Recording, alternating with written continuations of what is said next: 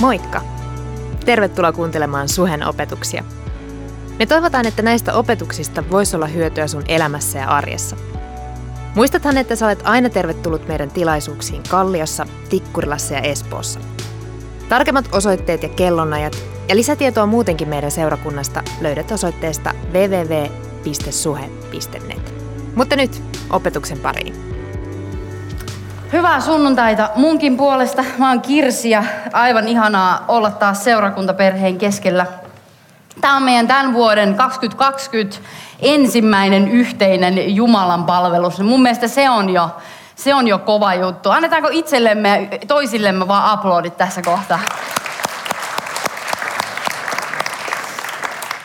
Moi myös sulle, joka oot sieltä netin välityksellä tai Facebookin välityksellä mukana. Tervetuloa. Ja tota, toivottavasti nautitte joulun ajasta ja, ja saitte levättyä, mikäli sulla oli lomaa, koska mä olen kuullut monilta, että monet myös teki töitä koko joulun läpi, joten, joten, joten oli tilanne mikä hyvänsä, niin pidä lomaa kuitenkin jossain vaiheessa. Me Mikon kanssa maattiin sohvalla yksi viikko. Me, tota, me muutettiin viime syyskuussa, mutta se sohva oli hyvin semmoinen käyttämättömän näköinen ennen, ennen tätä joululomaa. Nyt siinä on semmoisia sopivia muhkuja tullut jo, niin niin, niin korjattiin sekin vääryys, ettei sohvalla ole makoiltu. Ja se oli kyllä hauskaa olla hetki ilman minkäännäköisiä aikatauluja. Tekee hyvää. Ainakin me ollaan sellaisia ihmisiä, että me nautitaan siitä, että voi vaan mennä. Go with the flow ja tähän just niin kuin sillä hetkellä sattuu tuntumaan. Me aloitetaan tämä vuosi sarjalla nimeltä Tulkoon sinun valtakuntasi, niin kuin Huon sanoi. Ja, ja mikä sen parempi tapa aloittaa uusi vuosi kuin yhteisellä rukouksella. Tulkoon sinun valtakuntasi, tapahtukoon sinun tahtosi myös maan päällä, niin kuin se on jo, niin kuin se tapahtuu jo taivaassa. Ja tämä on kolmen viikon äh, mittainen sarja. Me, me pohditaan Jumalan valtakunnan todellisuutta ja sen toteutumista myös tässä ajassa kolme eri näkökulman kautta. Seurakunnan, yksilön ja mission näkökulmasta. Me aloitetaan tästä seurakuntaosiosta ja, ja koko sarja ponnistaa Jeesuksen meille opettamasta rukouksesta, joka tunnetaan laajasti nimellä Isä meidän. Joten todellakin samalla kun me pohditaan näitä asioita, niin, niin pidetään yhdessä meidän sydämessä se rukous, että tulkoon sinun valtakuntasi. Ja avataan suoraan raamatut Matteus 6. Matteuksen evankeliumi luku 6. Matteus 6 on osa Jeesuksen kuuluisinta saarnaa, vuorisaarnaa. Ja tota, tämä vuorisaarna ikään kuin kertoo meille paljon Jumalan valtakunnasta ja Jumalan valtakunnan periaatteista. Se puhuu siitä, mihin Jeesus kutsuu jokaista meistä ja se puhuu siitä, mitä Jumalan armosta pyhä henki saa meissä kussakin aikaan. Ja, ja tässä luvussa kuusi Jeesus itse asiassa keskittyy Jumalasuhteeseen, eli ihmisen ja Jumalan väliseen suhteeseen, joten ei ole yllätys, että hän puhuu rukoilemisesta ja hän jopa opettaa opetuslapsille rukouksen. Luetaan jakeesta yhdeksän. Rukoilkaa te siis näin. Isä meidän, joka olet taivaissa. Pyhitetty olkoon sinun nimesi. Tulkoon sinun valtakuntasi tapahtukoon sinun tahtosi myös maan päällä niin kuin taivaassa. Anna meille tänä päivänä joka päiväinen leipämme. Ja anna meille velkamme anteeksi, niin kuin mekin ante, annamme anteeksi niille, jotka ovat meille velassa. Äläkä anna meidän joutua kiusaukseen, vaan päästä meidät pahasta. Tulkoon sinun valtakuntasi, Jeesus. Jumalan valtakunta toiselta nimeltään taivasten valtakunta, eli Matteus usein käyttää itse asiassa tätä taivasten valtakuntaa, koska hän haluaa olla korrekti juutalaisia kohtaan, jotka pyrkii aina välttämään Jumalan nimen sanomista. Niin siksi hän käyttää samasta asiasta nimeä taivasten valtakunta. Mutta se ei ole joku fyysinen paikka tai rajattu maa-alue, vaan se on se, missä Jeesus hallitsee. Taivasten valtakunta, Jumalan valtakunta on siellä, missä Jeesus hallitsee. Hänen herruutensa, hänen kuninkuutensa on tunnustettu. Se on siellä, missä Jeesuksen tahto tapahtuu täysimääräisesti. Eli Jumalan valtakunta on kuningaskunta, jonka kuningas on Jeesus Kristus.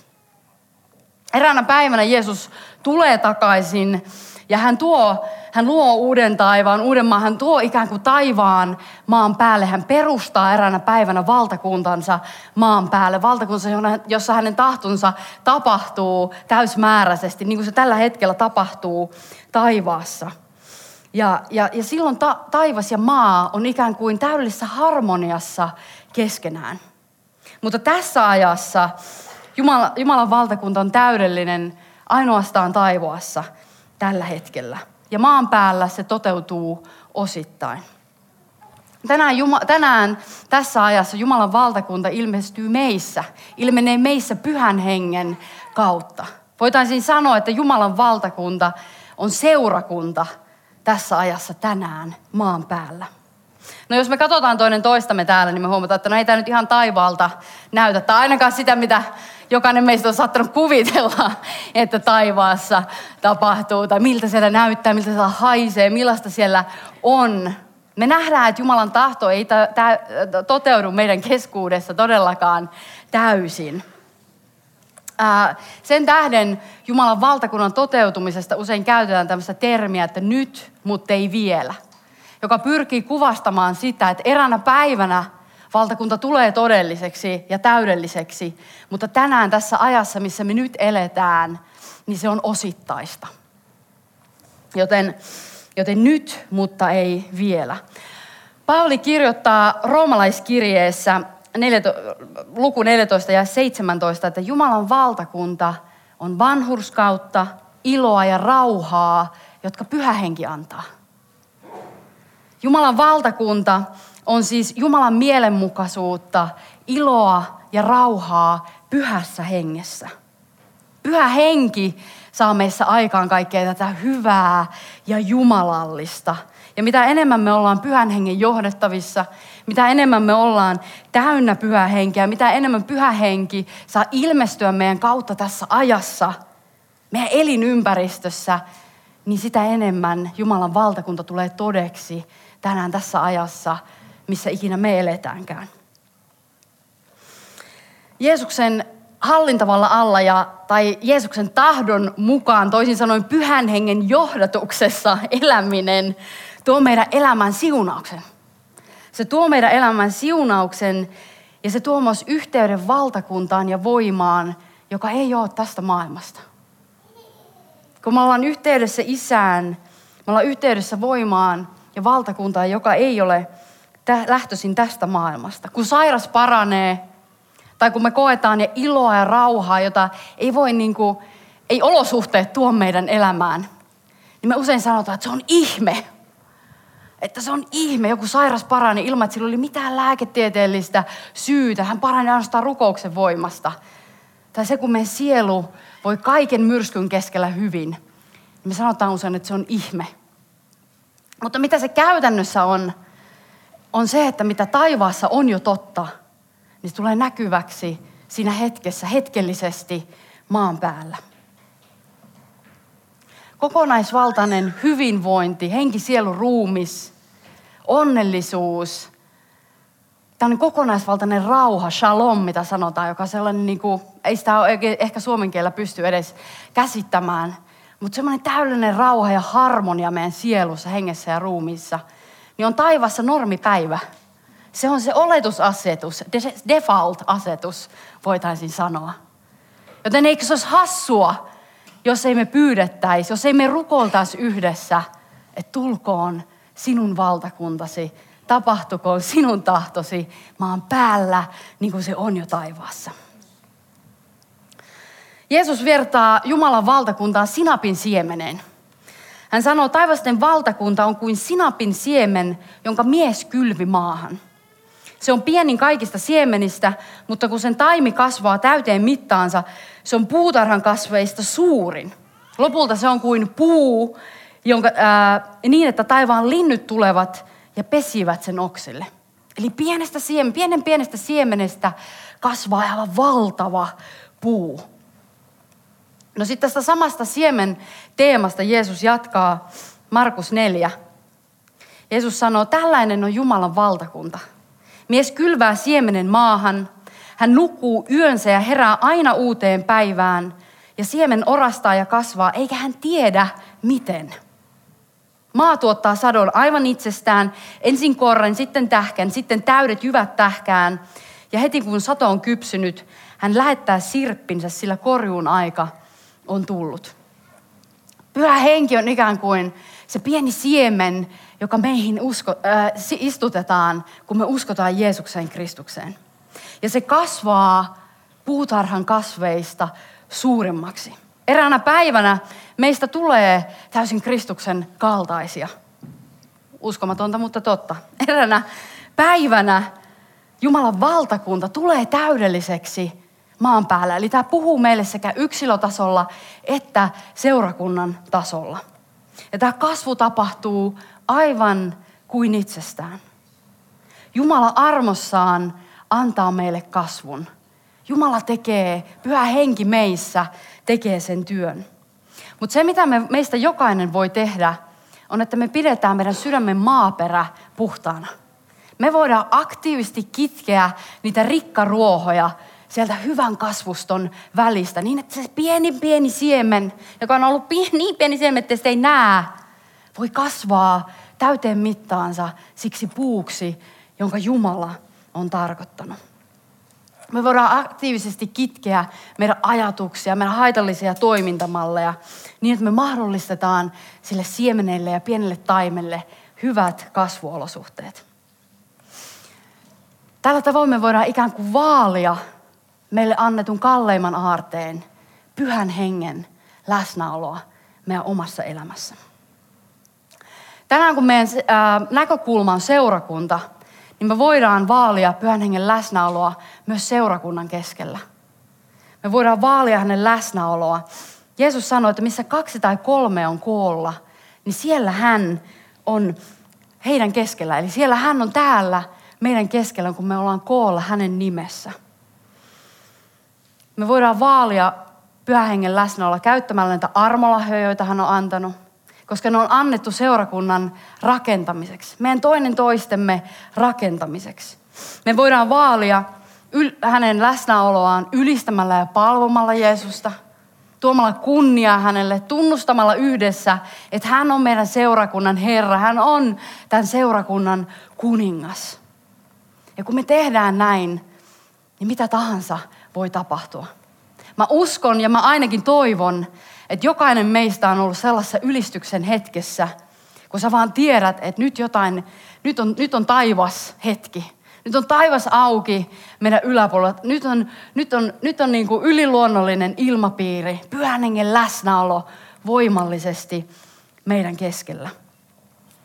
Joten me voidaan vaalia hänen läsnäoloaan kunnioittamalla häntä, ylistämällä ja palvomalla häntä täällä seurakunnan keskellä. Jeesuksen syvin rakkaus on hänen morsiammensa seurakunta, eli tämä, me täällä tänään. Me ollaan Jeesuksen suurin rakkaus. Ja hänen syvin halunsa on se, että me voitaisiin rakastaa häntä takaisin. Ja me voitaisiin rakastaa toinen toistamme sillä rakkaudella, jonka hän on antanut meille. Ja tiedätkö, tämä rakkaus koskettaa erityisesti toisia kristittyjä.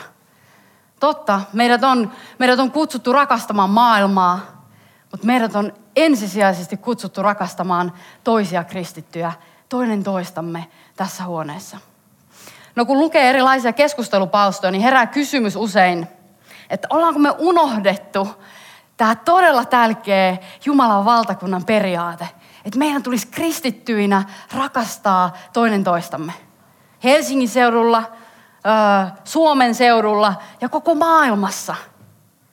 Me ei tarvitse olla kaikista asioista samaa mieltä tai nähdä kaikkia asioita samalla tavalla kuin joku toinen toisella, toisessa seurakunnassa. Mutta me voidaan silti rakastaa ja kunnioittaa toinen toistamme. Jeesuksen valtakunta on ennen kaikkea rakkauden valtakunta. Ja hän rukoili, että me oltaisiin yhtä niin kuin hän ja isä on yhtä. Se ajatus herättää ihmetystä ainakin minussa. Miten, koska me tiedetään, että Jumala on isä, poika, pyhä henki, kolme yhdessä. Ja sitten hän kuitenkin rukoilee, että me voitaisiin olla yhtä yhtä, kun Jeesus ja Isä on yhtä. Se on rakkauden valtakunta. Se yhteys, joka meille on annettu, on syvempää kuin joku tekemisen ympärille tuleva yhteys tai joidenkin teesien ympärille kerääntyvä yhteys. Se on syvää sydämen yhteyttä, jonka saa aikaan pyhä henki.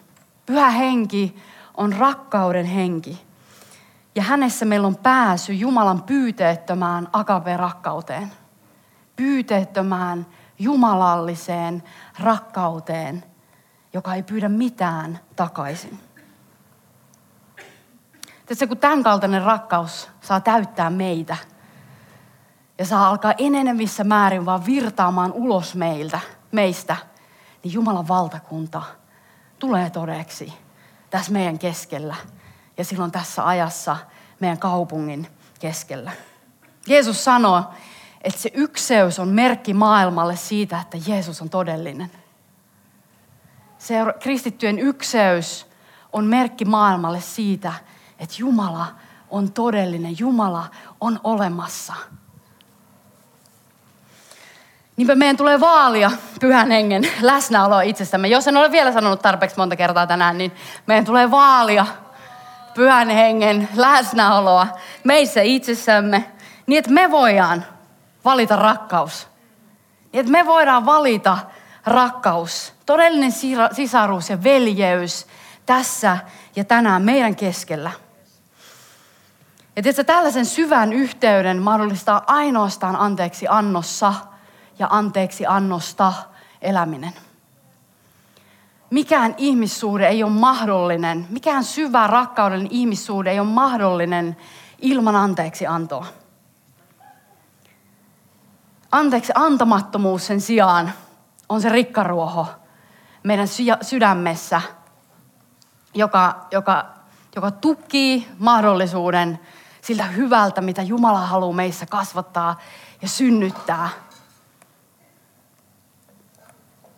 Ja siksi Jeesus opettikin meitä rukoilemaan päivittäin, että anna meille meidän velat anteeksi, niin kuin me annamme anteeksi niille, jotka on meille velassa. Luetaan tähän liittyen vertaus Matteuksen evankeliumista luvusta 18. Yllättäen se on vertaus taivasten valtakunnasta. Taivasten valtakunta on kuin kuningas, joka vaati palvelijoiltaan tilitykset.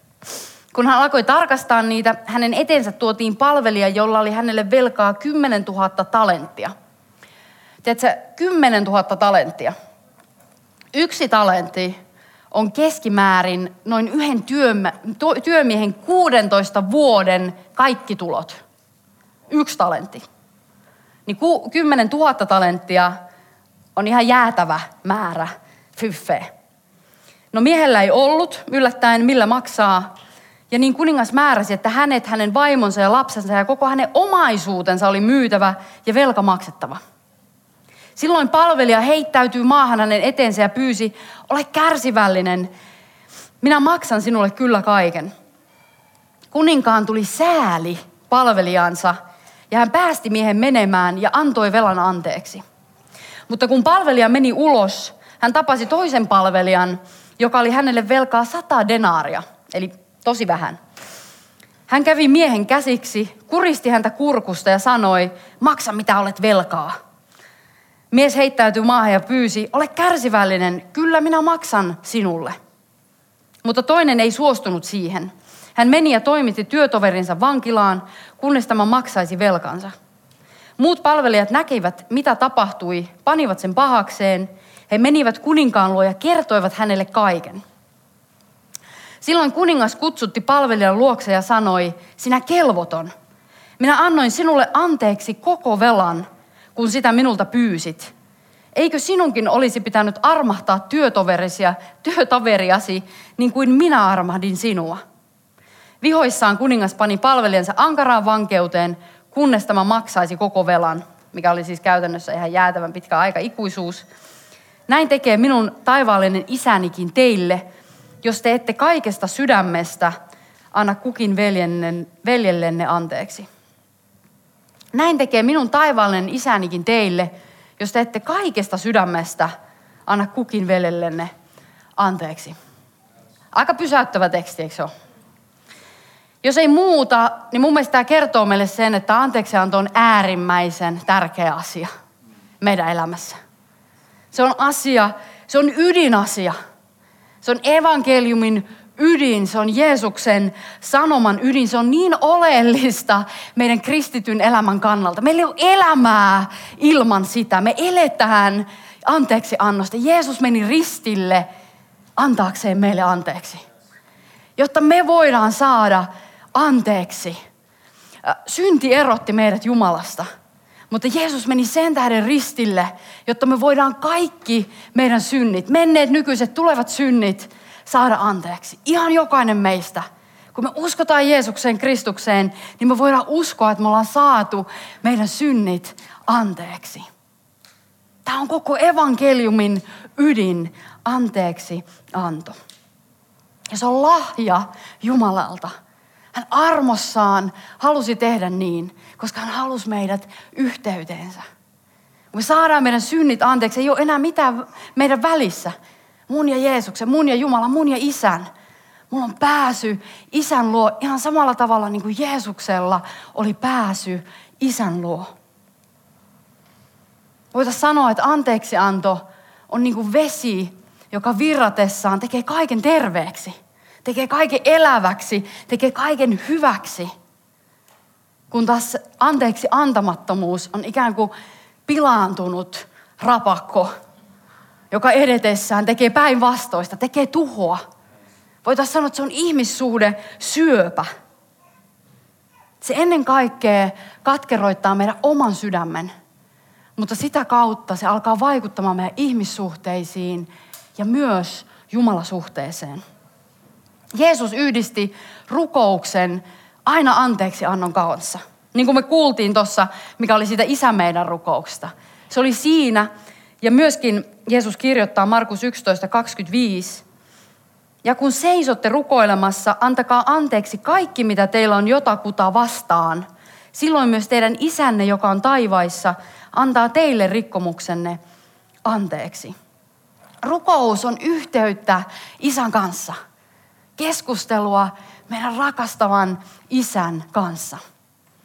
Joten kun me pidetään meidän sydämet puhtaana niistä rikkaruohoista, niin me varmistetaan samalla, että mikään ei tuu sen yhteyden välille. Ei tässä suunnassa, eikä tässä suunnassa. Kuuluisa kirjailija C.S. Lewis, koska aina hyvä olla C.S. Lewis quote, niin, niin heitetään yksi kehiin. To be a Christian means to forgive the inexcusable. Because God has forgiven the inexcusable in you. Huono käännös on, että kristittynä oleminen tarkoittaa sitä, että, että me annetaan anteeksi, anteeksi antamaton. Koska Jumala on antanut meille anteeksi, anteeksi antamattoman meissä. Anteeksi anto on kristityn elämäntapa.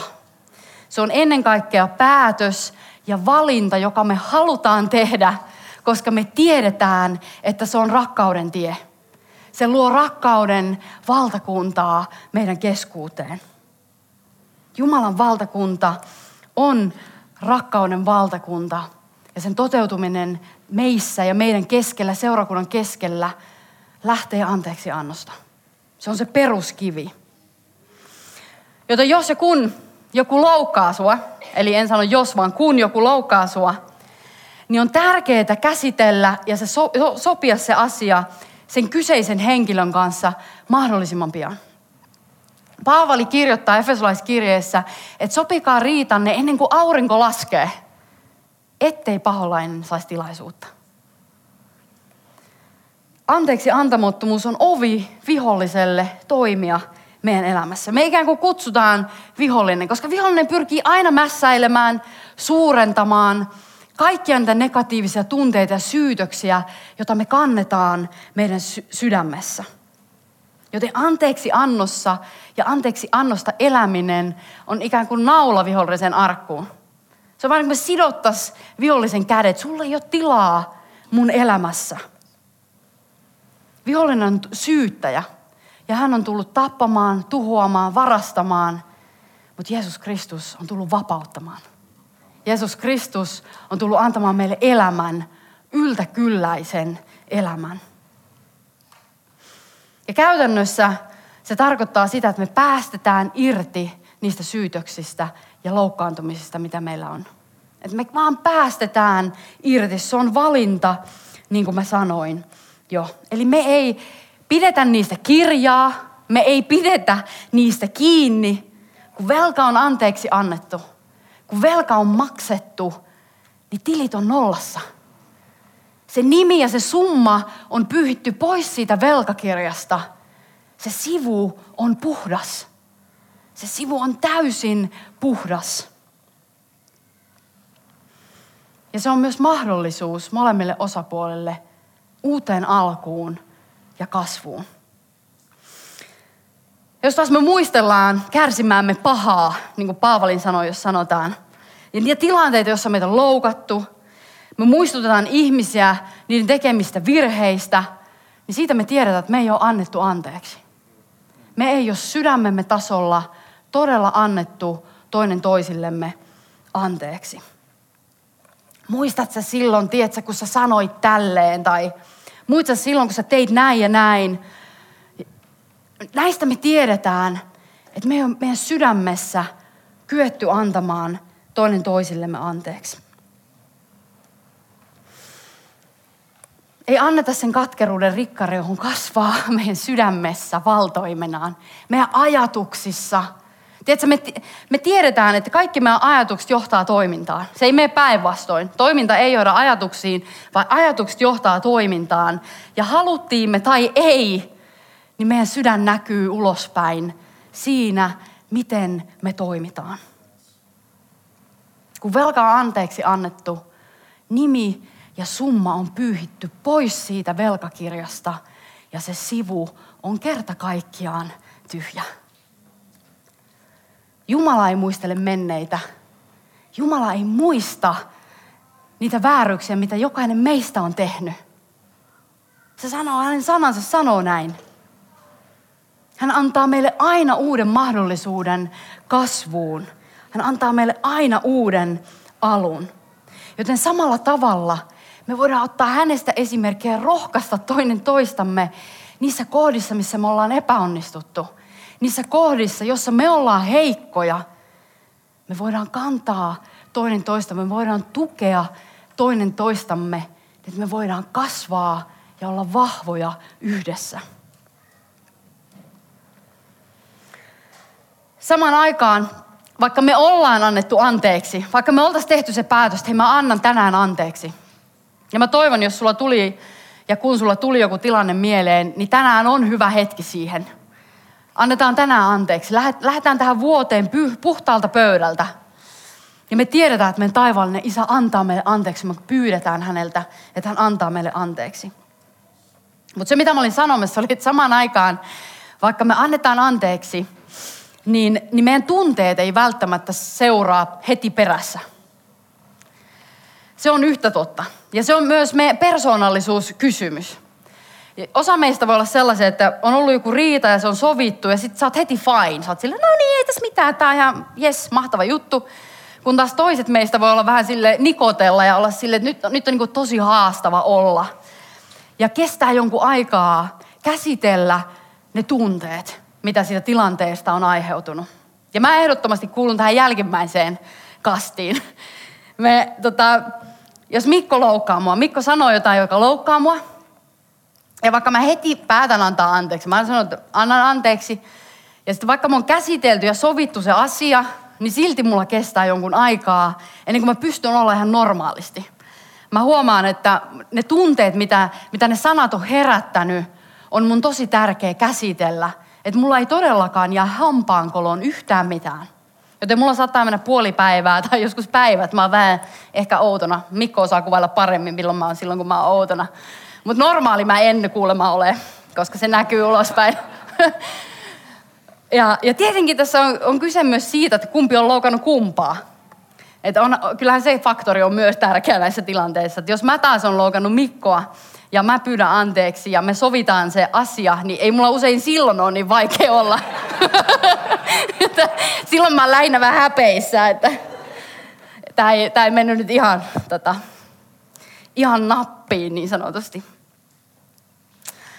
Ja, ja toinen asia, minkä mä haluan myöskin tota, tähän liittyen sanoa, että mä uskon, että tässä huoneessa on ihmisiä, jotka on kärsinyt sellaista vääryyttä elämässä, sellaista pahuutta, jota ei kenenkään ihmisen ää, pitäisi tarvita käydä läpi. Ja mä haluan sanoa ääneen sen, että, että sellaisen, vaikka, vaikka, vaikka anteeksi, niin kuin se pelkään anteeksi antoon pääseminen näissä tapauksissa on luultavasti äärimmäisen pitkä prosessi. Ja vaikka se päätös olisi tehty, niin sen käsitteleminen voi viedä hyvinkin pitkään. Voi tarvita terapiaa, sielunhoitoa. Ja, ja näissä tilanteissa on tosi tärkeää, että me ei jäädä yksin. Että me pyydetään apua toinen toisiltamme. Sen tähden olemme olemassa. Me ollaan olemassa toinen toistamme varten. Ja ollaan aina valmiita auttamaan toisiamme näissä tilanteissa. Mutta on tärkeää opetella antamaan anteeksi nopeasti. Antamaan anteeksi ja pyytämään anteeksi tosi nopeasti. Eikä haudata maton alle, ei jätetä hampaan koloihin, ei anneta minkään jutun kasvaa, koska vihollinen hyödyntää, mässäilee niillä tilanteilla, vaan pyritään sopimaan ja käydään asiat läpi mahdollisimman pian. Joku saarnaaja joskus sanoi Hilson konfassa, ää, tai se vertas anteeksi antoi Heinzin lasiseen ketsuppipulloon. Ja tota, jotenkin, että kun sitä ottaa, se on se vanha pullo. Mä en ihan saanut kiinni, koska en ole amerikkalainen. Mutta jo, sitä on jotenkin, siinä on niinku oikea asento, miten sitä otetaan kiinni. Ja sitten kun sitä ravistaa, niin sieltä tulee sellainen pieni määrä sitä ketsuppia. Ja eli, eli kun sä ravistat, niin se koko ketsuppipullo ei tule siihen makaronilaatikon päälle, vaan tulee semmoinen pieni, pieni läjä ketsuppia. Ja, ja mun mielestä oli sinänsä ihan osuva vertaus, että kun sä jatkat sitä ravistamista, niin eräänä päivänä ja tietyn ajan jälkeen pikkuhiljaa se koko pullo on tyhjä. Ja riippuen sitä loukkaantumisesta, mikä meillä on ollut, niin se pullo on joko iso tai se pullo on hyvin pieni.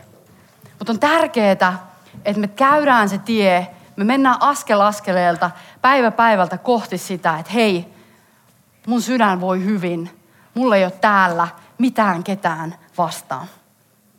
Se tie voi olla lyhyt ja toivottavasti useimmiten meidän väleissä, kun tapahtuu, niin se on lyhyt, mutta joskus on niitä tilanteita, kun se tie voi olla hyvinkin pitkä. Vaikka päätös anteeksi annosta on tehty, niin se tie siihen, että asiat on niin kuin normaalisti ja hyvin, niin voi olla pitkä. Joskus ne voi jopa unohtua. Mulle käy usein silleen, mistä mä itse asiassa on tosi kiitollinen. Koska se on ollut joku asia, joka on käyty läpi, niin mä en muistele niitä ja mä harvoin oikeasti edes muistan niitä. Jonkun pitää kertoa mulle tosi paljon niitä, avata sitä tilannetta, jotta mä jälleen muistan, mitä tapahtui. Ja, ja se on sinänsä siunattu tilanne. Koska mä mietin tällä viikolla, kun valmistelin tätä ja kävin omassa sydämessä paljon läpi anteeksi antoa ja annoin anteeksi ja pyysin Jumalalta anteeksi ja, ja sitä rataa, niin mietin, että se olisi ihan karmeeta, jos mä muistelisin niitä asioita, mitä mulle on tehty. Niitä loukkaantumisia, sanoja, tekoja, mitä mua kohtaan on tehty. Se olisi, se olisi kauheata elämää.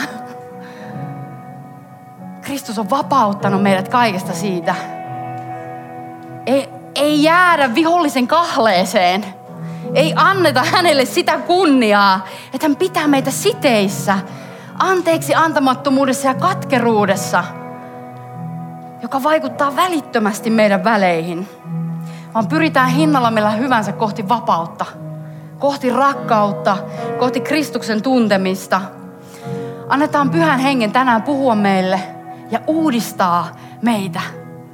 Antaa meille vahva henki, niin kuin David rukoilee, että anna mulle vahva henki. Annetaan Jumalan tänään puhdistaa meidän sydäntä. Pyydetään anteeksi, annetaan anteeksi. Koska täydellisiä tässä huoneessa ei ole. Jokainen meistä on loukannut jotakin Jokainen meistä on käyttäytynyt joskus huonosti. Ja meistä ei täydellisiä tule niin kauan kuin me ollaan vielä tässä ruumiissa. Mutta me voidaan pyrkiä sitä kohti. Me voidaan antaa pyhähengen tehdä meissä työtä, että me voidaan kasvaa hänen tuntemisessa, hänen rakkaudessa. Annetaan hänen hyvyyden ja hänen rakkauden vaan tänään täyttää meitä. Annetaan taivaan tulla todeksi meidän keskellä tänään. Hei, nostaa ylös.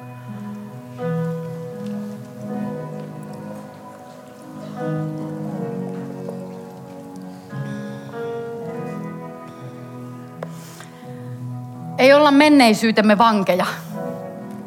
Ei anneta menneisyyden vangita meitä, vaan otetaan tänään vapauttava tuomio vastaan, jonka Jeesus Kristus toi meidän jokaisen elämään. Meillä on rakastava, täydellinen, hyvä isä, jolla on pelkkää hyvää annettavana ihan jokaiselle meistä. Käytetään hetki siihen, että laitetaan meidän silmät kiinni. Ollaan hetki rukouksessa ja, ja niitä asioita, mitä sulla nousi sydämelle, niin käy nyt Jumalan kanssa läpi.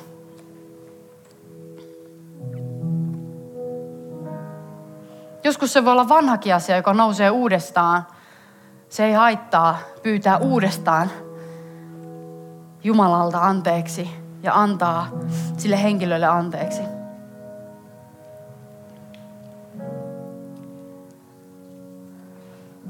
Isä, mä kiitän siitä, että sä puhut meille tässä hetkessä. Isä, mä kiitän siitä, että sä oot uutta luova Jumala. Pyhä Jumala. Kaikki valtias Jumala. Sun tahto on, että me rakastettaisiin toinen toistamme. Että me annettaisiin anteeksi toinen toisillemme. Auta meitä, Herra. Auta minua, Herra. Anna mulle anteeksi mun synnit, niin kuin mä annan anteeksi niille, jotka on mua vastaan rikkonut. Laskeudu sun pyhyydessä. Laskeudu sun hyvyydessä. Anna sun rakkauden täyttää ilmapiiri täällä tänään. Anna meidän keskellä syntyä jotain uutta. Jotain syvää. Jotain niin hyvää, että se maistuu taivaalta. Että se näyttää taivaalta.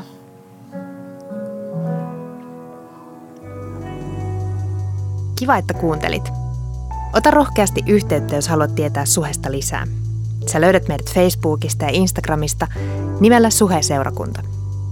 Jos haluat olla tukemassa Suhen toimintaa taloudellisesti, siihen löydät ohjeet kotisivultamme osoitteesta www.suhe.net. Nyt hyvää viikon jatkoa.